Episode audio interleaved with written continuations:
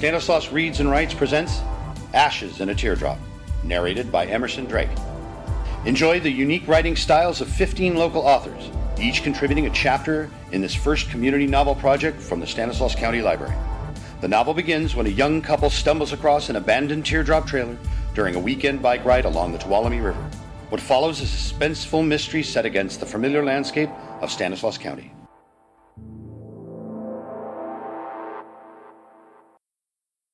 Ashes in a Teardrop, Chapter 15. Jerry shot Miss Bob, struck the rock wall, and ricocheted. Bob shot wildly twice, spun and scrambled out of the cave, and then ran for the boat. Jerry crawled after him and got out as Bob was already scudding downstream. Jerry raised the pistol and sighted at Bob's receding back. He hesitated, then he dropped his arm. Nope, he said aloud, I don't want to kill anyone. He turned and shouted back into the mouth of the cave. Okay, Mario, drag Radcliffe out of there. Are you kidding? came the reply. Get down here and give me a hand.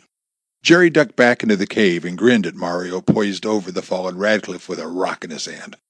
Well, we got one of them, boasted Mario. Yeah, one out of two ain't bad. Once they dragged the stunned Radcliffe out into the open, Mario looked at the small canoe and shrugged. We've still got a problem. Yeah, that dinky canoe will never hold three. What'll we do? One of us will have to go back for a motorboat, and since you're better than me, you will have to go. I suggest that Bob is long gone, but just in case I'm wrong, you take the gun with you. What about Radcliffe? We'll tie him up, and if he makes a move, I'll conk him with a rock. How come we're both so cool after this? Beats me.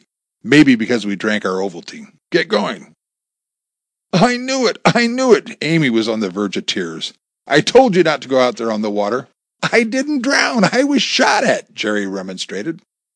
That's even worse. Now, where are we? We're out of it, that's where we are. No more map, no more treasure, and no more shooting. We have reported this latest episode and put everything in the hands of the police. Let them handle it. That's what we pay them for. And no more getting rich, a note of regret crept into Amy's voice. That too, agreed Jerry. But it was all sort of a game to begin and a pipe dream to end. They gazed quietly at each other, savoring a poignant moment of shared feelings until the ringtone broke their reverie. Is that you or me? asked Jerry. That's you, dummy. Who else would have the Lone Ranger? Diddy rump, diddy rump, diddy rump, rump, rump. Okay, Tonto, I'll give you that one. He took the iPhone from the pocket of the jacket and tossed on the sofa. Hello, he said. Yes, speaking. Yes, we can do that. Okay, ten o'clock. Yes, we'll be there. He rang off. Well, who was that? Police. They want us to come down to the department at 10 o'clock tomorrow morning. I told them we would be there. The tall, older man in the dark blue suit exuded an aura of authority and command as he smilingly welcomed each of the three couples into the lounge of the Modesto Police Department. Please be seated, he said, and make yourselves comfortable. I've asked you to come here today because you're the three couples touched by this teardrop trailer confusion, and that I may explain to you the intricate nature of the often terrifying situation in which you found yourselves. With us today is Captain Jonathan Spencer of the Modesto Police Department. He motioned to the uniform officer standing near the window. My name is Orson Wright. I am an agent of the Federal Bureau of Investigation. The FBI? gasped Amy. Yes, Mrs. Curtis, the FBI. The federal government is involved because of the underlying events in which you were entangled include federal offenses. However, before I expand on that point, I wish to congratulate Mr. Curtis and Mr. Smith on the bravery they displayed in a difficult situation and their ability to come out of a tight corner relatively unscathed. Having said that, and though I hate to disillusion you, I want to tell you that all of you were on a wild goose chase. The map was a phony, the key meant nothing, and there was never a Confederate treasure. There was a very different kind of treasure that was connected to your finding the trailer and the decorative urn. It is a multiple, convoluted story that began before most of you were born, with the exception of Mr. Andreas Stavros. If you will bear with me patiently, I will explain the circumstances leading to your involvement. One day before Thanksgiving, 1971, a man identifying himself as Don Cooper, later to be known as D.B. Cooper, boarded a Northwest Airlines 727 with a bomb in his satchel. He commanded the pilot to land in Seattle, where he demanded $200,000 in small bills and two parachutes as ransom for the release of the passengers. His demands were met, and the plane flew away south with a minimum air aircrew. Sometime later, though still above the state of Washington, Cooper put on a parachute and dived out of the rear of the airplane. Though he was sought for many years by experienced trackers, Don Cooper was never again seen alive. Yes, sure, said Jerry. I think we all know the story of D.B. Cooper. What has that got to do with us? Be patient, Mr. Curtis. All will become clear. But now I would like to go back before Cooper's exploit and show how the social setting of the 1960s contributed to your present problem of the urn in the teardrop trailer. This was a tumultuous time with the Vietnam War, civil rights, peace movements, feminist rights, hippies, and the March on Washington.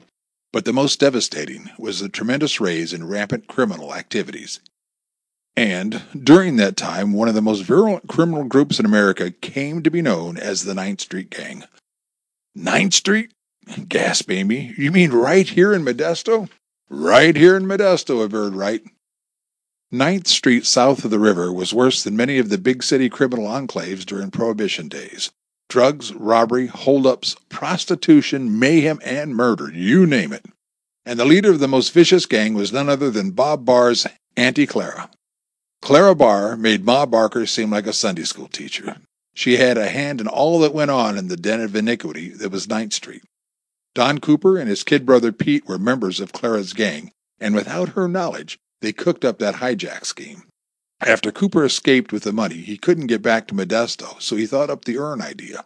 He stuffed the money into the urn, clamped a seal over the money, and filled the upper cavity with ashes stolen from a local mortuary. Then he shipped the urn off to his brother, when Pete Cooper received the urn, his first thought was to hide the money before Aunt Clara found out about it. He did get it hidden, but shortly after, Clara killed him and dumped his body in the river. Apparently, she was aware of the brothers' plot all along and had chosen her time to do something about it. That was when she concocted the story of the Confederate treasure. She remembered the cave along the river where she used to hide illegal contraband long before she grew the gang around her. She had a map drawn up showing the location of the cave as the spot where the treasure was buried. She hid the map in the trailer and the key in the urn. Mary's so called diary was also a fake. Mary was one of the toughest members of the gang. Like aunt, like niece. But why? interjected Andrea Stavros. Why would she make up such an elaborate scheme? How would it profit her? Times were not good and law enforcement was cracking down. The men were restless and wanting some activity. Bob and Ralph were especially loud in protest. Bob was the most vicious member of the gang. You will notice all of the shooting was done by Bob. He was also ambitious to take over the gang, which, of course, would mean eliminating Clara. She knew this, and the major reason for the treasure fraud was to keep Bob and the other men involved in something that would distract them from any thought of deposing her. They had the map and the urn with the key. But after the urn was lost with the trailer, most of the gang lost interest in the game but not Bob and Ralph. Then, when the trailer was recovered, they felt their luck had changed and got right back into the hunt. Now, here is where it gets tricky. Wright moved over to put his right hand on the urn where it stood on the low table. All the fuss over a paper and a diary and a map, supposedly revealing the site of the treasure, when the map was staring you all in the face. You all thought the etching and the sparkly things were decorations, but they were more than that. Look at this mosaic pattern. See the squiggly lines and the curvy lines and the hatch mark lines? You don't have to be a cartographer. Anyone who's familiar with the county should be able to go right to the treasure. The curvy line is the Tuolumne River. These heavy crossing lines are major streets. Yosemite to the north and Hatch Road to the south, with the river in between. This picket fence line is the Santa Fe Railway. And south of Empire, that dot right here is a spot where Pete Cooper buried the money from the Northwest hijacking. Wright put the tip of his index finger on the small crossbar. X marks the spot, he said. Jerry jumped up from his chair, protesting in an angry voice. What a cock and bull story! Nobody knows what happened to Cooper, and if it was him, why ship the money down here in the urn? How do you know he stole the ashes? Who invented the kid brother? And that yarn about Aunt Clara. Who writes your stuff anyway? You're right, Mr. Curtis. There is much surmise and conjecture in that story. There are things we will never know and questions we will never have answered. But there is also solid evidence, reliable observation, and tattletale stories from involved witnesses. Yes, dear, said Amy, reaching for Jerry's hand. Sit back down, dear, and listen. He's not trying to fool you with a fabricated story. Jerry sat down, still scowling and shaking his head. All right, Mr. Curtis, said Wright. I'll explain some of the sources of knowledge on which this tale is based. Part of it comes from reliable, trained agents who have observed the participants for many years. Part of it comes from projections of highly probable factors following one another. And finally, the most factual parts come from eyewitness accounts of those personally involved in the action. For instance, Jerry was still not mollified. For instance, highly trained and experienced federal agents. For instance, analysis by professional diagnosticians. For instance, Chuck Addis and Ralph Radcliffe. Wright rattled off the background. The Ninth Street Gang is defunct. In 2001, Aunt Clara died in a fire on Ninth when the motel they were using as a gang headquarters caught fire and the blaze swept through all the structures. The Coopers were already gone, and the few remaining members vanished into the woodwork. Cousin Mary is doing a long stretch at the women's facility at Tehachapi. When the gang was at its peak, Ralph and Bob were just kids, but they saw and heard most that went on. Much of the story I outlined came from Ralph's memories. Bob is dead. Ralph had a hideaway in Keyes, and after you frightened him off, a nod to Jerry, he went to the Keyes hideout. The police were hot on his trail, and when they tried to arrest him, he chose to shoot it out, and they killed him. However, Chuck has recovered and is telling everything he knows, and Radcliffe is singing like a canary. That about wraps it up. The Cooper money was recovered from a plot in a pet cemetery on Santa Fe Road, where Pete Cooper's pet German Shepherd, Regal Rex, was buried, hence the RR on the urn. We recovered $180,000, and Northwest Airlines is giving a 10% reward which will go to you, Amy and Jerry. 18000 is not too bad. It's all yours and the urn. No, no, said Amy. Half goes to Mario and Tracy. Whatever, it's yours to do with as you please. Slowly the tension began to dissipate as the three couples thanked Mr. Wright and, chattering excessively, trailed out of the room. Boy, that's over. Let's go home. I don't like that.